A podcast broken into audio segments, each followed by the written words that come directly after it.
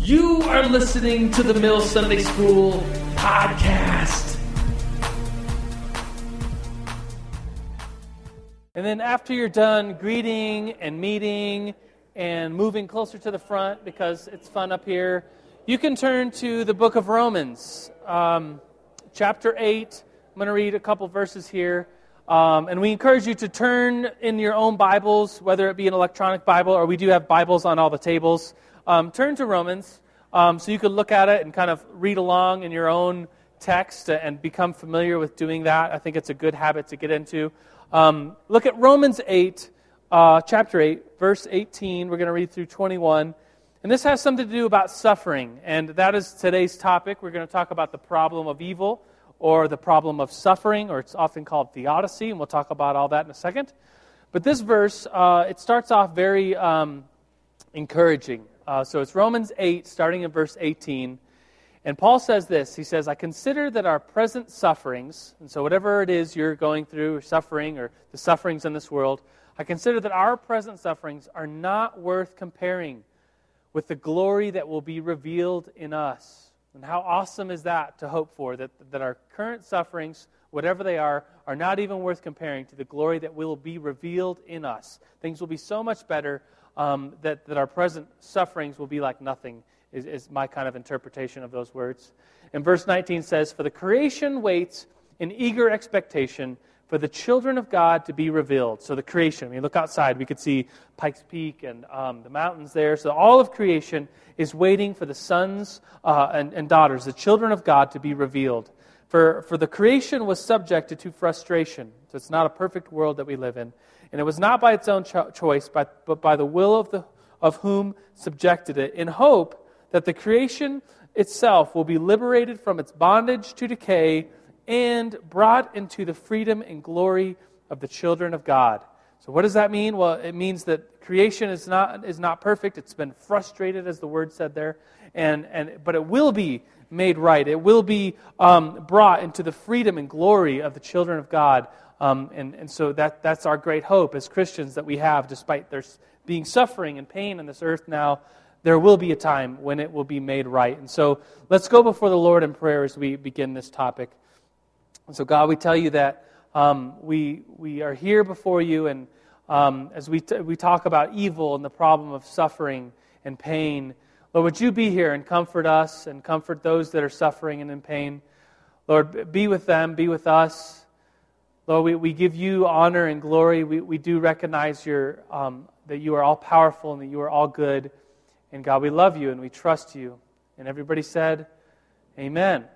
Amen. So I want to tell you a story about preparing for this particular sermon because early in the week, when I knew that we were going to talk about the problem of evil, because here we are in this long nine month systematic theological topic uh, of going through systematic theology. And by the end of it, um, come springtime, if you've been around and been listening to the podcast for the ones you've missed, you will be an awesome systematic theologian. And so we've had this whole uh, system brought out before us, and it was, it was ordered so that this day we would talk about the problem of evil. And so earlier this week, I was wondering, um, I, I first probably need to talk about how the problem of evil is, in fact, a problem. I mean, here we are. Americans, uh, where most of us are well fed, we have a home or some place to go to. If you're hungry, just get some more Panera. It's right back there. Um, it's Christmas time. There's times of, of giving and celebrating. And so I thought going into this message, I'd have to convince you there is suffering in the world, there is evil in this world. And then Friday um, happened, and we saw in the news um, uh, about the, the tragedy, the massacre that I'm sure has been on your mind. It's been on my mind a lot over the weekend. Um, and, and looking at the news and, and seeing that a, a, a person, a young man, went into a school and shot six teachers, six adults, and then 20 kids. And as a parent, we have a one year old. Erica and I just spent time thinking about that and, and praying for the, the, parents that lost their kids. And I know I spent some time on Friday afternoon as some more of the news came in, was crying and thinking, you know, how, awesome, how awful that was that, that, that this, uh, this horrible event happened uh, on Friday. And, and it reminded me, because I was here, how many of you were members of New Life uh, five years ago at the time of the New Life shooting? Quite a few hands. And so, in, looking at the news and, and thinking about that brought back a lot of memories for me of being here on that day when a, a shooter came into our building and, and shot people. And, and Erica and I ran out of Tag Chapel, uh, student chapel. We ran around and we found David Works. And so I was with him holding David's hand as he was bleeding. And I saw um, um, one of the girls, uh, uh, Lori was the, the blonde haired girl, on the, on the pavement bleeding. Her chest was shot. And I saw Stephanie in the van gasping for her last breaths. And just why? Why did that happen? And, and just so this weekend has been especially um, hard for some of us at New Life that have gone through a shooting and, and been reminded. And if any of you are in here are parents, you will know that it's just especially hard to think about what those parents are going through. So obviously, we, uh, coming to today, Sunday, I don't need to tell you, you know, convince you that suffering and evil is present in this world and that it is a problem. It's a huge problem. It's a huge theological problem that we are going to talk about today. Why would a good God and an all powerful God allow or uh, this horrible things to happen like what happened on Friday morning? So that's the topic for today. It's, it's kind of chilling and sobering, um, but it's, it's, it's worth talking about, especially in light of the, the, the news.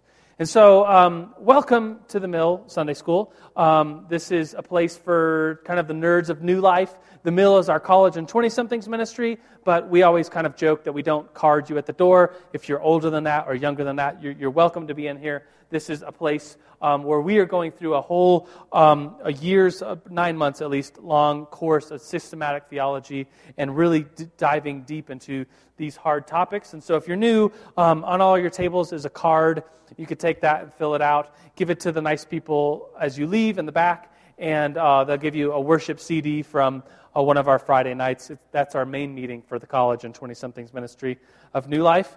And um, yeah, as far as announcements go, um, there'll be no Mill Sunday School next week, and there'll be no Mill Sunday School the week after that. I think it works out to be the is it the 23rd and the 31st? 30th? 30th? Cool.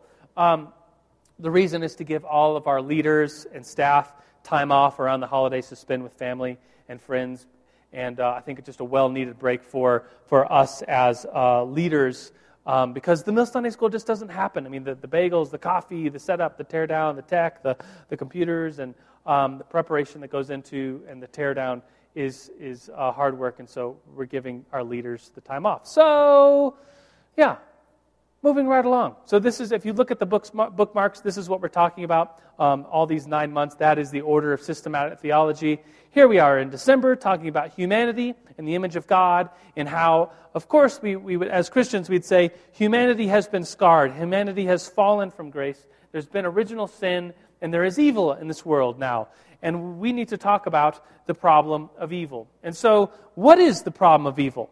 Well, the problem of evil is wrapped up um, quite well um, by a guy named David Hume who lived in um, the, the 1700s. He was a humanist, uh, an atheist, an, an, agnostic, and someone who uh, was very skeptical. And he said this He said it like this He said, Is God willing to prevent evil? So pay attention, listen to these words. Is God willing to prevent evil, but not able? Well, then he's not all powerful. And if he is able, so if God is able to prevent evil, but he's not willing, then he's malicious. If he's both able and willing, then why is there evil? Do you see the problem?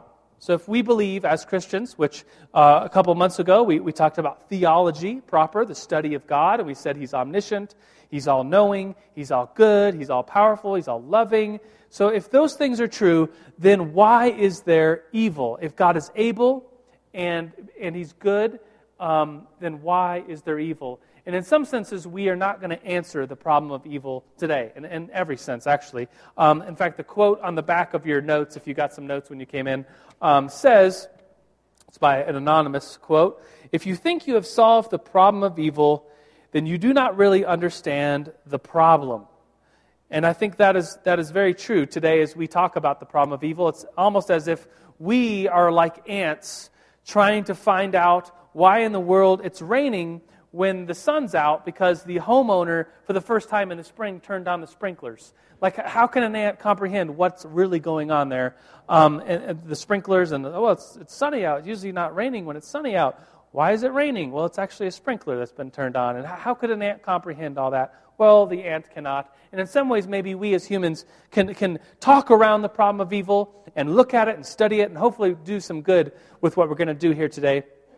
But at the end of Mill Sunday School, no one will leave here saying, Oh, we got the answer. We have the answer to the problem of evil. We got it all figured out. Because in light of God's all goodness and his all powerfulness, why is there evil? It is a big problem. And it's a big problem theologically for us as Christians as well as people who are non believers. I think, I, I imagine that many of you in this room could, could point to someone in your life who was a believer, who was a Christian, and something happened along the way. And maybe that something was something horrible, something painful, something that involved suffering. And that person began to walk away from the Lord and wonder, where was God? Uh, why would God allow this to happen? Um, why would He allow this to happen? I'm, I'm going to walk. He wa- it seems like He walked away from me. I'm going to walk away from Him. And so that is a very uh, common reaction to suffering and pain in this world. And it doesn't have to be. We're going to talk about reactions as Christians that we have to evil. Um, and so sometimes it's called this, theodicy as well. And it's two Greek words, uh, theos, which means uh, God, and uh, dike, which means justice. So how do you reconcile God and his justice in, in the light of suffering and pain going on? So I'm going to be quiet for just a second and give you a chance to think about this and discuss, give you just a couple minutes to, um, because I think the world right now, because of the events of Friday, are looking at us. I mean, I saw over the weekend, I saw lots of news articles. Why did this happen? Where was God when this happened? They had d- different religious figures coming in and trying to say something.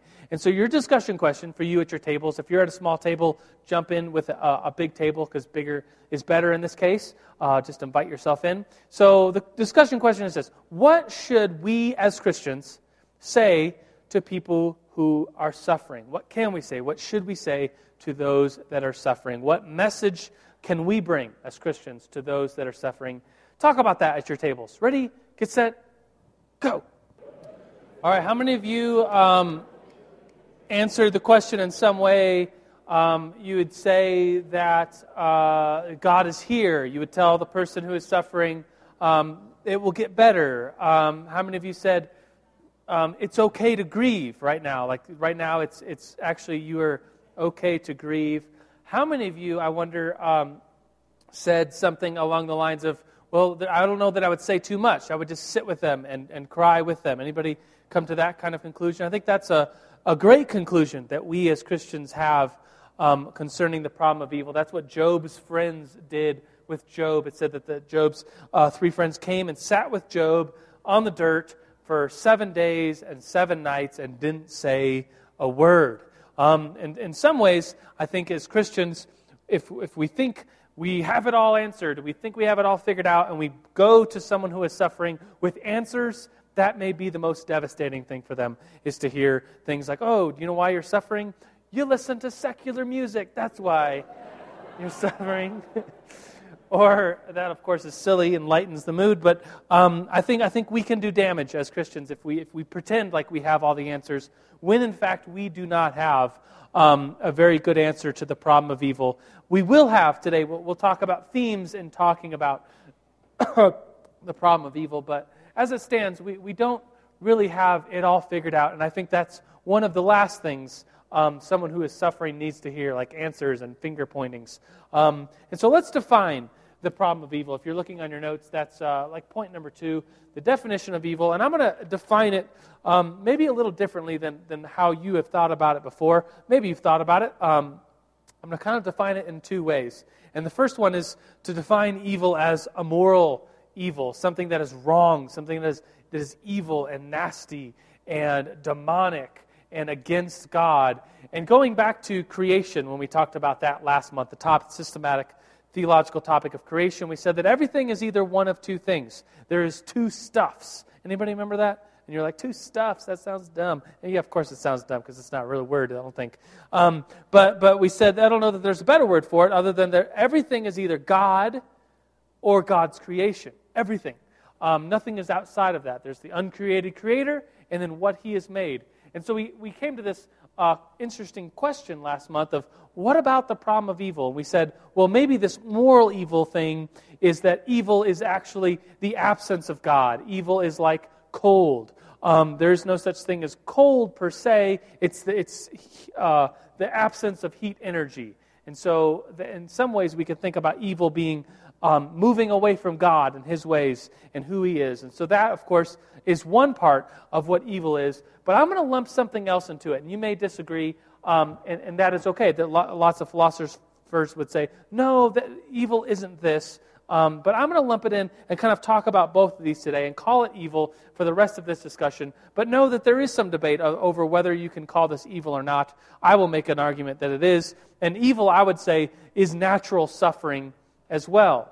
And a natural suffering would be something like cancer or tsunami or AIDS or a tornado. And by that we'd say, well, it's not evil, like, like there's not a demon um, like, like someone you know stealing out of greed like we'd say that's evil and we compare that to a tornado and we say well both left destruction both left devastation both left things unordered and, and wrong and there's suffering and so i for the purpose of this lecture am going to define evil both as a moral evil and natural evil and say that the problem of evil isn't just oh you know evil things happening like bad and demonic and, and moral, but also evil happening like uh, the sufferings of, of a natural disaster and call that evil as well.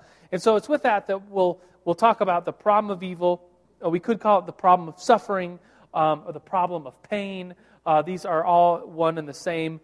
And we come to um, some wrong answers. And I think this will help us kind of, kind of wrap our minds around the problem of evil a little bit more by saying, here's some wrong answers to the problem of evil. These, in fact, are answers, but they're wrong answers to the problem of evil. So here we go. Number one would be to say, oh, uh, God and Satan are equal and opposite powers, and they're battling over your mind and your heart and your life. And so, if, just to make fun of the same example, if you start listening to secular music, well, then you're giving Satan some more energy, and so he's going to win, and bad stuff's going to happen in your life. Whereas if you do good, um, then, then God will win because Satan and God are equal and opposite powers. And we'd say, wait, hold the phone here for just a second.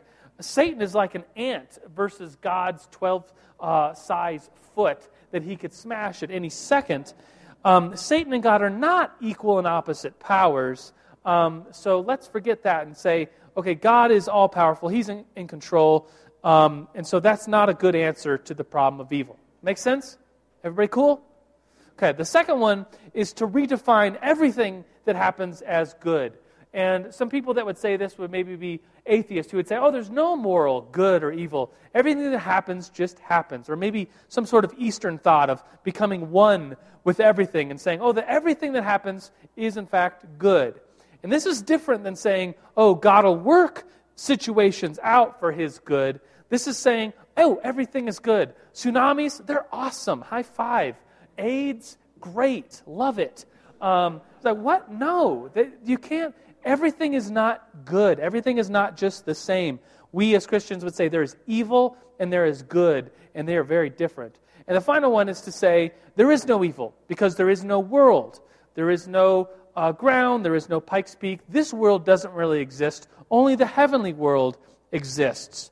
Um, and so maybe Eastern thoughts would, would play into that. Uh, if you've ever seen the movie The Matrix, it would kind of be like that. Um, that this world doesn't really exist. There's a true world beyond this world that does exist. And so if you can just understand um, and recognize and believe that, that there is no pain or suffering now, then, then, it, then you, it'll go away.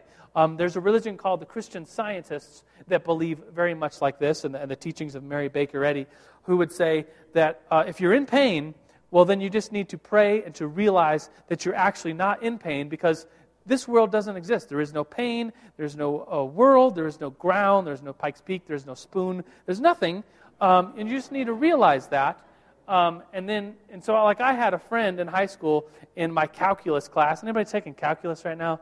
It's brutal. I see a couple hands. Anyways, good luck with that. Um, uh, he was in a calculus class with me, And he first, this guy had like a toothache. He was like, man, my tooth really hurts really bad. It hurts.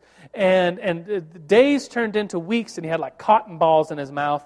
And I was like, dude, how are you doing? He's like, my tooth hurt. And he's like, like drooling.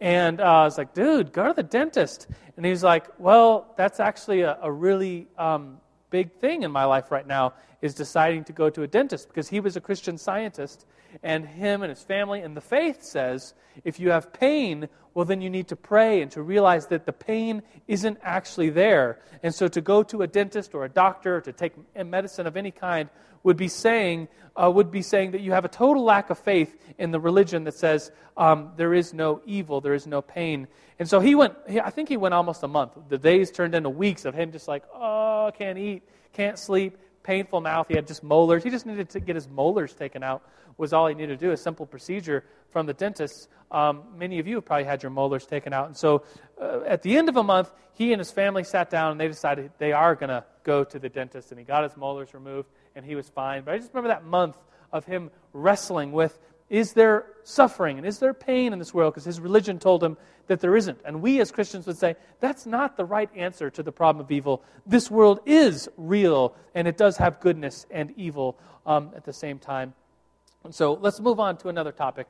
Um, th- this, in, in some ways, will be helpful. This, in some ways, will provide even less answers for you um, to the problem of evil. But I want to ask the question where does evil come from? And so I'm going to have this, it's going to end up kind of being a silly little uh, diagram up here, but please excuse the silliness for the, the seriousness uh, of the ideas of what we're going to be talking about. Um, so this is a picture of you. That's you. Uh, if you don't look like that, well, then imagine a better picture of you. Um, so that's you.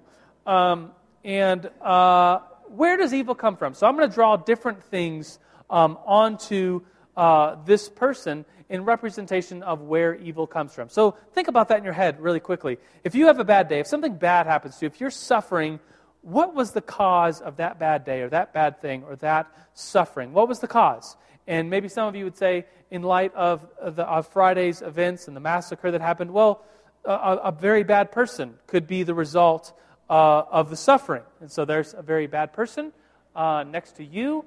And so where does evil come from? Well, it comes from someone filled with rage, filled with uh, greed, um, that wants to hurt and destroy and to take what is yours because they are evil and they, they are a bad guy or girl who wants to take from you what is yours or, or whatever. And so we'd say, oh, that's, that's definitely a cause of suffering in this world. Um, that we as humans can hurt each other. We can hurt each other very deeply with words or the things we do or say um, or so forth. And, but then, does that answer everything? If you think about all the situations of, of suffering you've ever been in and the problem of evil, well, is it just all because of other people hurting each other? Well, what about yourself? And so, what about the, the, the decisions you make? And so, I draw kind of yourself standing next to you. Um, and so, Proverbs is full of like, oh, the fool and his folly, um, and, and the, the folly that comes from a foolish decision. If you decided, man, I need some more cash, I need some pocket money, I'm going to go rob a bank really quick. And so you go out and you go rob a bank um, because of your greed and your selfishness. And then later you're caught and you're put into jail. And there you are in jail, suffering um, um, in jail. Uh, because of the decision you made. Well, was that a bad guy? No, that was you, your own dumb decision, and your own greed and selfishness to go out and steal, and that's why you're suffering, because of uh, your, yourself. So you could see, okay, yourself, uh, outside forces of other humans, and then we would say, as Christians, we believe in a spiritual force. We'd say that there is this demonic force. Um, and so I put a, a, little demon guy down there biting the foot of you um, to represent Ephesians 6:12 that our struggle is not against flesh and blood, but against the rulers, the authorities, the powers uh, of the dark forces, against the spiritual forces of evil in the heavenly realms.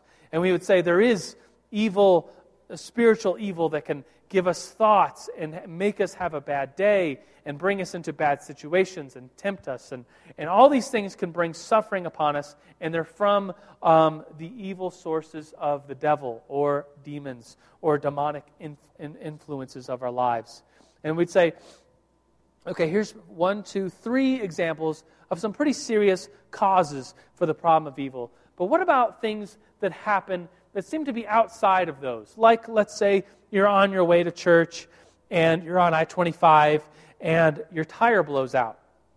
And you roll over, and maybe you had some people in your car and they die, um, and you, there's pain and there's suffering. Maybe you get very uh, injured and hurt. Um, and you'd say, Well, did a person shoot out your tire? Um, was, was, was, you know, I, I don't think so. You know, no one shot out my tire, so it wasn't a human source. Was it a decision you made? No, it just randomly happened. You had good tires. You made good decisions. You, were, you weren't speeding or anything like that. Or was it a demonic force that popped your tire? Well, maybe. Um, but, but maybe not. Maybe it was just, and so I'm going to put up this, the, the waves of, of nature, the, just the natural world that we live in that is fallen and that is not perfect. Uh, the Romans passage we read said the, world, the creation has been frustrated. And so there it is. There's these different forces of cause for evil in our lives, a cause for sufferings in our lives. And let's zoom out really quickly here um, and, and, think about um, does this answer where is God? Does this answer the questions that um, the news is asking right now of like, why did this massacre happen? Where was God? Why would God allow this um, to happen? Where is He in all this?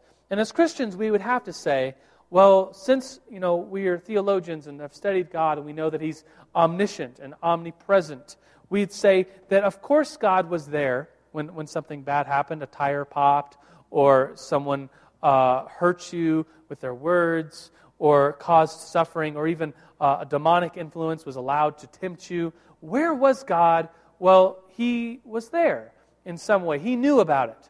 He wasn't off. We are not deists. We don't think God is off doing something else while we are here on earth.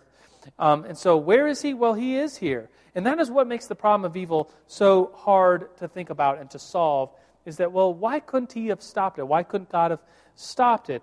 Um, and in fact, um, um that's the problem of evil. But as we, as we dive in a little closer to Scripture, we think about, well, what does God have to say about some of these things of suffering?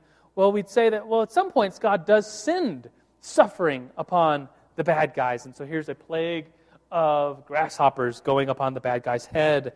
Um, and we see that in Scripture, don't we? Like uh, Moses and God, uh, God sending the plagues uh, uh to Egypt. We see Isaiah 45 7, which in the King James says, I, God, I make peace and I create evil. And as Christians, we're like, whoa, God creates evil? And this is the reason why I kind of chose to include natural suffering in my definition of that English word evil, um, to say that, well, God isn't morally evil. He can't morally, you know, do something against his own self. And so he, uh, we would say that God um, brings natural suffering. And so the NIV translates the same verse as, I bring prosperity and create disaster.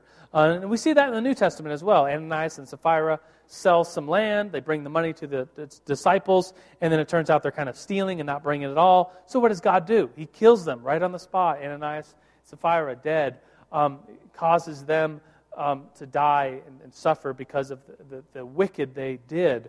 And then we think, okay, that's, that's the suffering, God bringing it on the bad people. But then it seems like some really good people suffer too. And, and where is God in all that? Well, sometimes it seems, um, and i will make an argument, and it, it, can be debated, um, that God brings suffering upon people in the Old and New Testament. I think really clearly in the Old Testament, uh, you look at the figure of Job a righteous man, a serious man, a man who has no blame.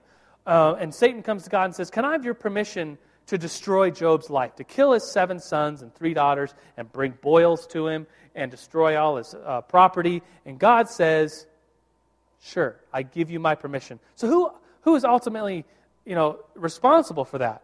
I would, I, would, I would think that you would say God, because he gave his, um, he, he allowed it. He said, Yeah, not only am I allowing it, but I'm giving you my full permission to go and, and do this thing. It's like someone unleashing a pit bull on a kid. Like, is the pit bull the one that is in, totally responsible? No, it's the dumb dog owner that, that released it. And in this case, I don't mean to say God is dumb, but in this case, uh, it's, it's God ultimately. I think you would read the book of Job the same way and say, God is ultimately responsible for the suffering of Job. In fact, it even says that if you look at Job 42 11, his friends come to him and console him after all the troubles that the Lord had brought upon Job. And that's Job 42 11, a very sobering verse in, in the Old Testament scripture of like, wait, God was responsible? Yeah. Whoa, okay.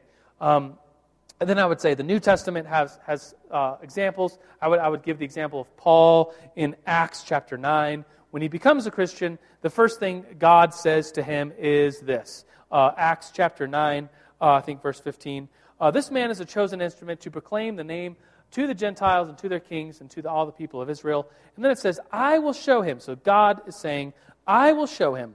Who will show him? God will show him uh, how much he has to suffer for my name. And of course, Paul does. And he goes on to talk about how he's been shipwrecked and beaten and stoned and left for dead.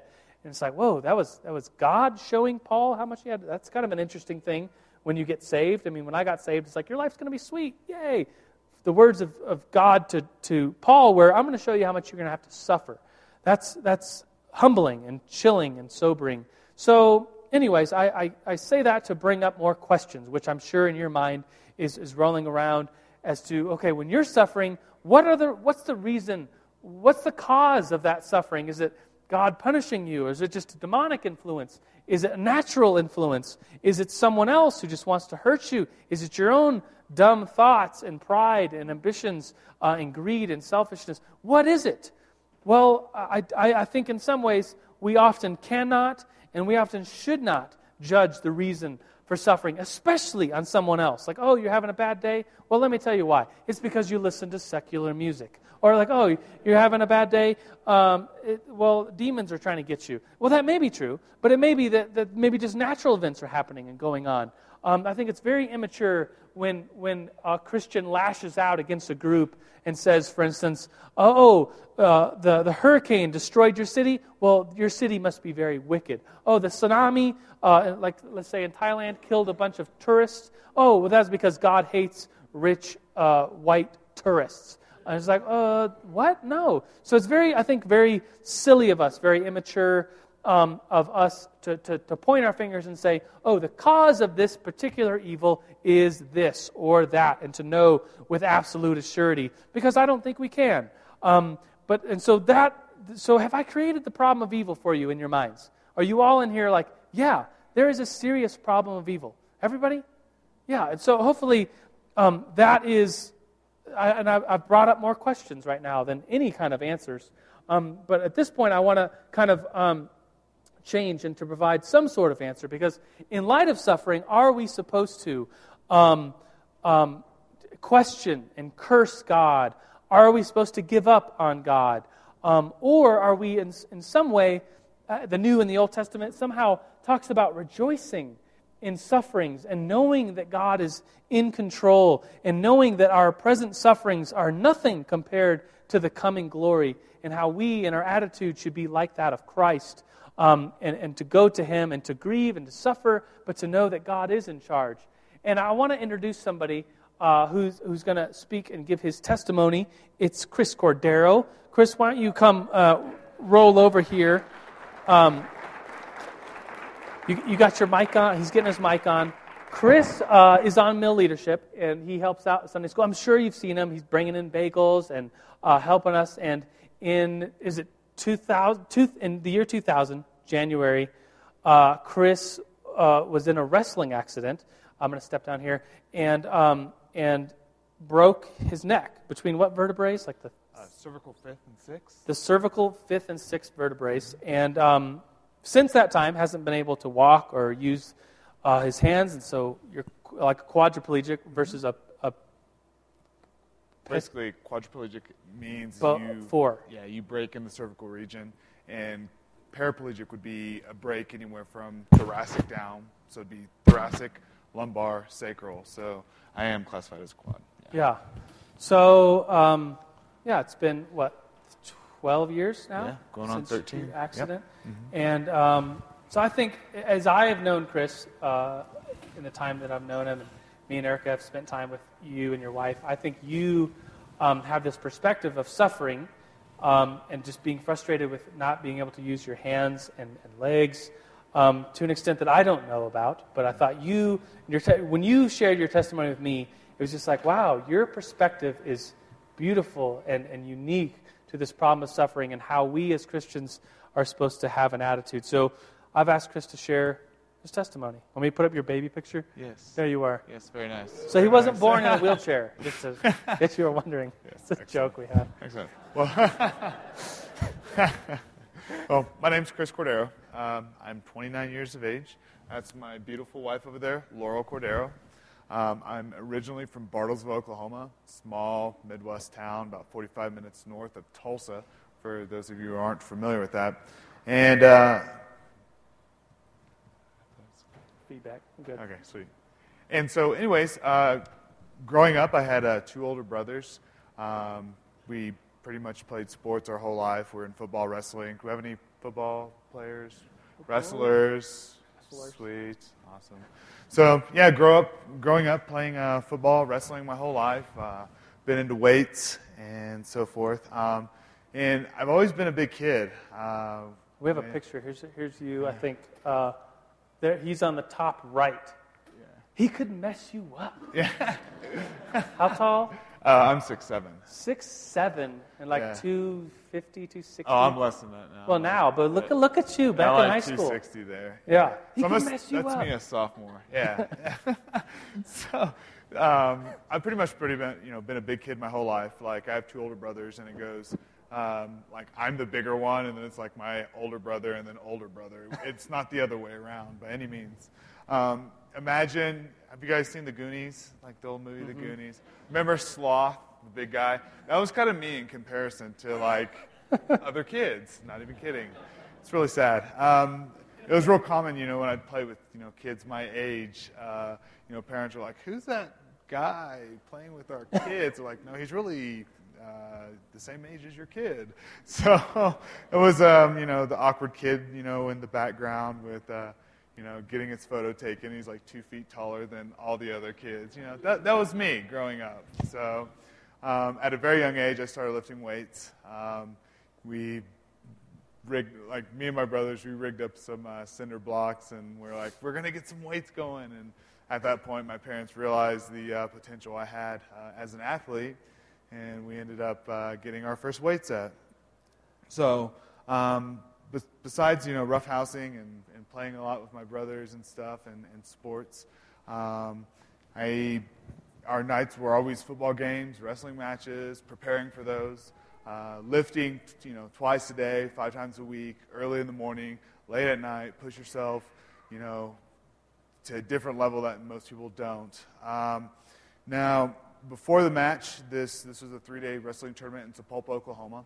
Um, I wrestled the first two days, and I, I did well enough to make it to finals. So I was a sophomore. Um, and anywhere in, in high school wrestling, uh, it's 9th through 12th. You know, you're wrestling all the older guys as well. So um, I actually, um, all my friends got beat out of the tournament. Um, I was still in, and so uh, it was the third day of the tournament, and I was scheduled to wrestle, you know, towards the evening. Um, and what's interesting about you know all this wrestling and, and all this, uh, it, how God almost like showed Himself to me um, in a different way that I've never experienced. Um, like six months prior, I had some weird dream. Um, basically, I woke up in the middle of the night. I was kind of in a panic. I remember this this overwhelming anxiety. Um, I didn't, know what it was. I was, just thought it was a nightmare. You know, go back to sleep. No big deal. Whatever. And uh, but the only thing I felt was I just felt you know really comforted knowing like God was like you know something's going to come up to test your faith. I'm here. Your life is going to be fine. And uh, it just brings me to the scripture that I mean it's hopefully not too cliche here, but uh, Jeremiah 29:11. Uh, For I know the plans I have for you, declares the Lord, plans to prosper you and not to harm you, plans to give you hope and a future. And so that's kind of like one of the scriptures I always fall back on. God knows the, the, the beginning of our life, the end of our life. Why do we worry about the little things that are not even important? And so um, it's kind of like one of those things, you know, I'm going into the mental health field and uh, really trying to help people, you know, get past, you know, certain situations or, you know, whatever the case. I mean, it's, it's kind of sad to see. If God knows everything, I just don't understand how people get hung up on things. And that's why, that's how I try to live my life is uh, not getting hung up on the small things, to see the bigger picture and stuff. So, um, during the wrestling match, um, this was a senior. He weighed in at 275 pounds. Um, I weighed in at 256 pounds. Um, we wrestled. We went through a whole, um, the first, uh, you have uh, like three sets, so it'd be like three minutes, three minutes, three minutes of wrestling. So we went through the first uh, set, and we pretty much got stalemate. Um, I couldn't, I couldn't move this guy. This guy was a tank. He's a big guy. Uh, 275 pounds is, is a lot of weight to push around, as you guys could imagine. Um, and so we ended up, the referee flipped a coin, and I chose to take down, uh, the down position, because I knew I could escape from him. I knew that my approach to him would have to be tactical. I would have to beat him by points. It wasn't going to be a pin. I just knew that's the way it was going to go. When you wrestle long enough, you can kind of predict how the match is going to go and so forth. And so um, I was uh, good to set him up for a headlock throw. And when I got back up, I was really good at doing that.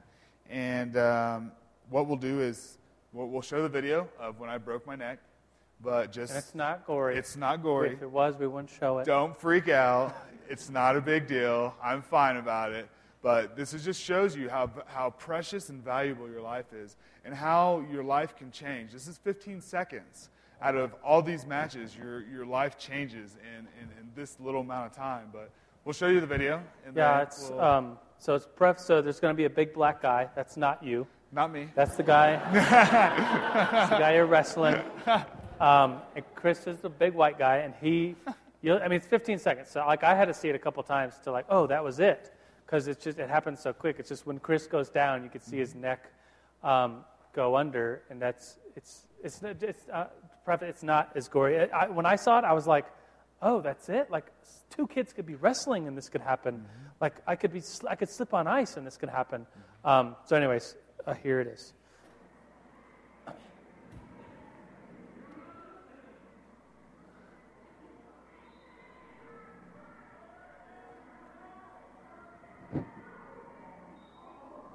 There it was. 15 seconds. That's all it took.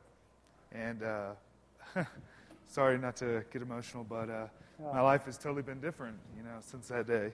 Um, so, anyways, during that actual match, there was actually um, several things that could have happened. Um, I knew every uh, possibility that, that that I knew the way that it could go, and that my only options were certain ways to go. So, um, one of the things I could have done is what's called a mule kick. You just basically kick them like a mule and get away from them. You, you get your points, you escape. Um, the other thing is to basically what you saw was he had a hold of my ankle, and so to get away from something like that, you basically got to reach back, grab his fingers, peel him off, and get away from him.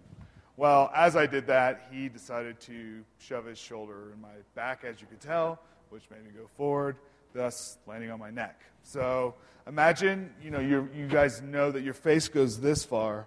Imagine your face where you can physically see your chest. That's how far my neck went.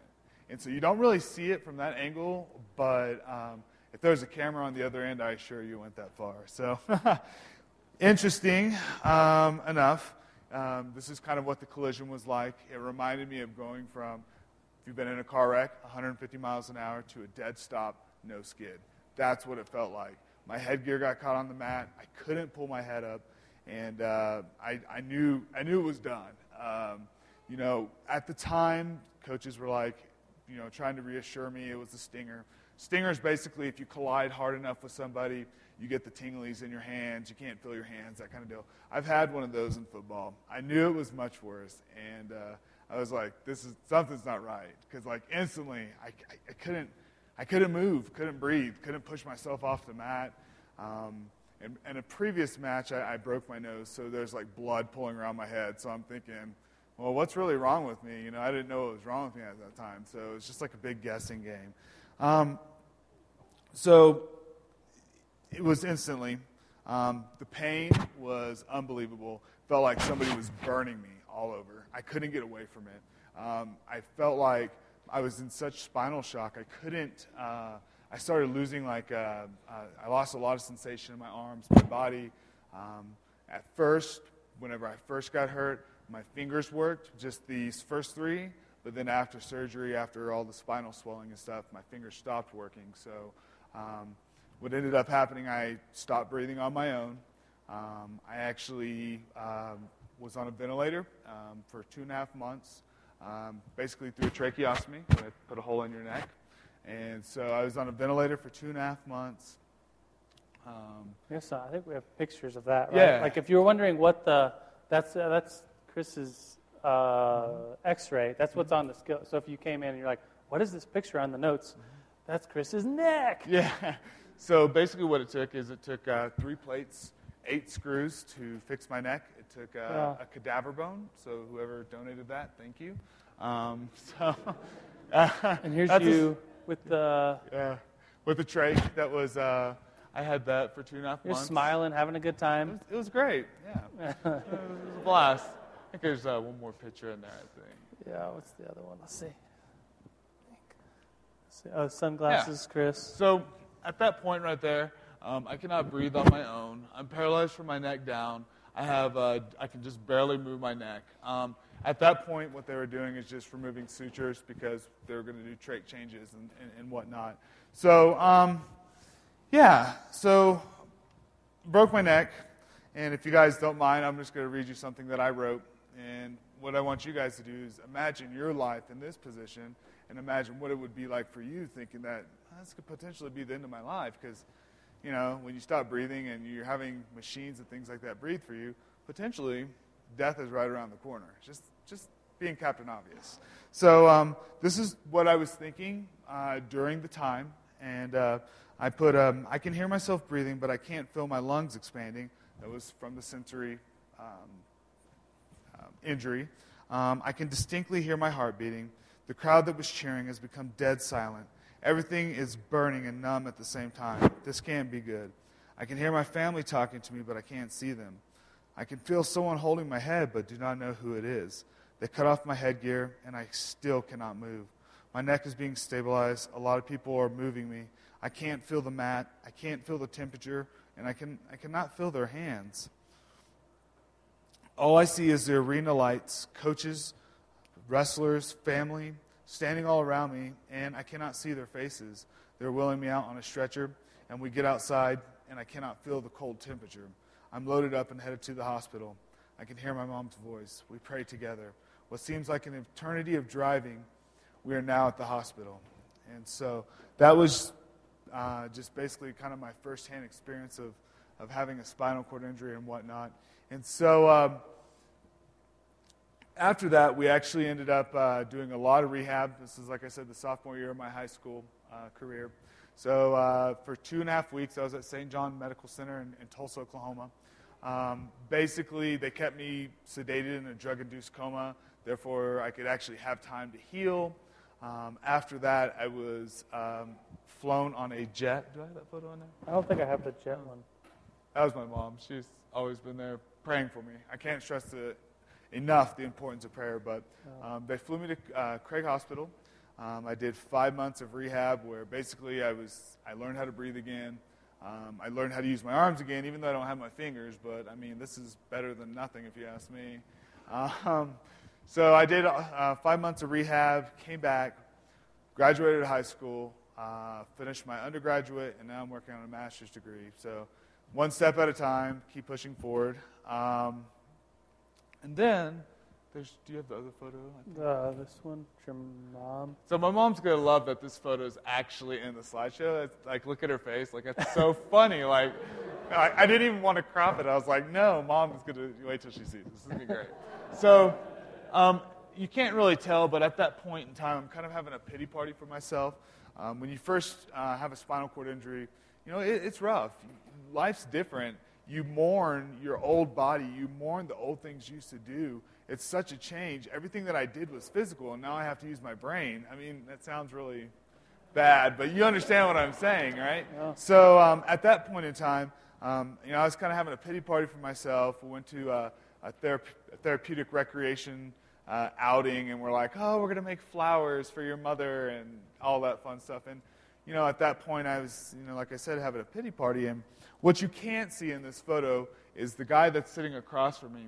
His mom's standing by, by him, just, just like my mom's standing by me. But this guy's brain dead. This guy's never going to get better again. He's 16 years old.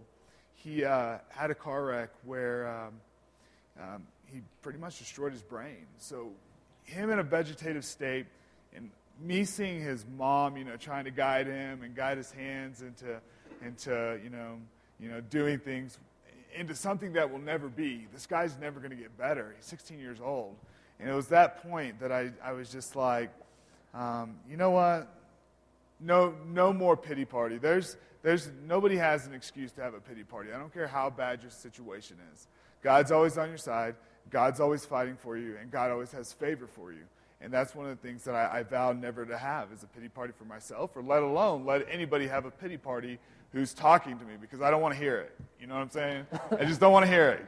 Suck it up. So, but uh, yeah, so that, that's kind of that picture. Um, and I'll just summarize with this, you know, that uh, I believe so much in spiritual warfare. Um, what we don't see is it's so important to uh, understand how Satan works and how he, how he can deceive us and, and make plans to destroy us. And this type of injury, you know, to me, it wasn't, it wasn't designed to, oh, just affect my life. It was designed to affect my friend's life, destroy my family, de- destroy me. I mean, most people that I know that are in this position, they end up recluse in a closet, not doing anything with their life and feeling sorry for themselves. But I almost like me waking up, living the life that I do, is almost like a slap to Satan's face, saying, I, What you say is a lie to me.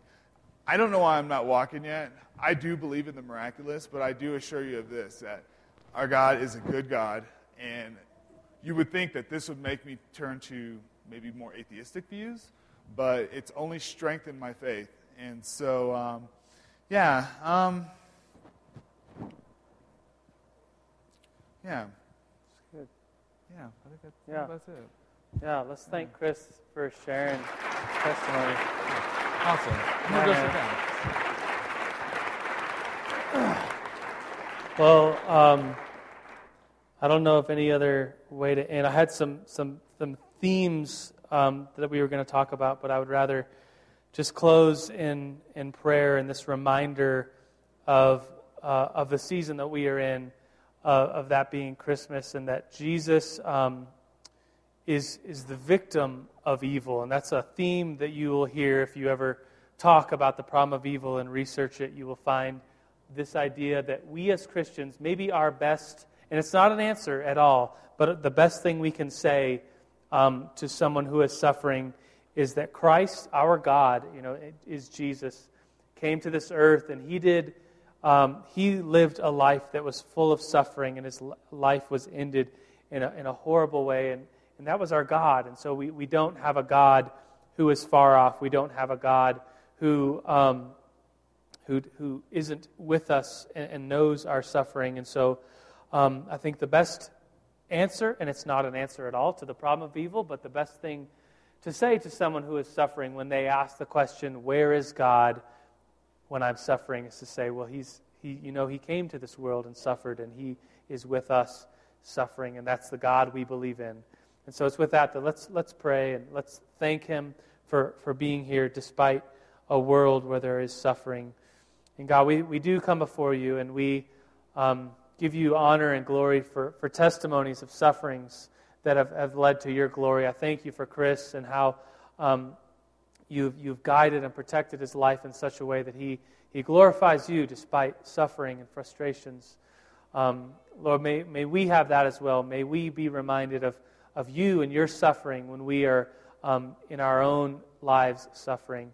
So, God, we, we stand before you and we, we, we honor you. We give you glory and peace, and um, we, we receive it from you as well.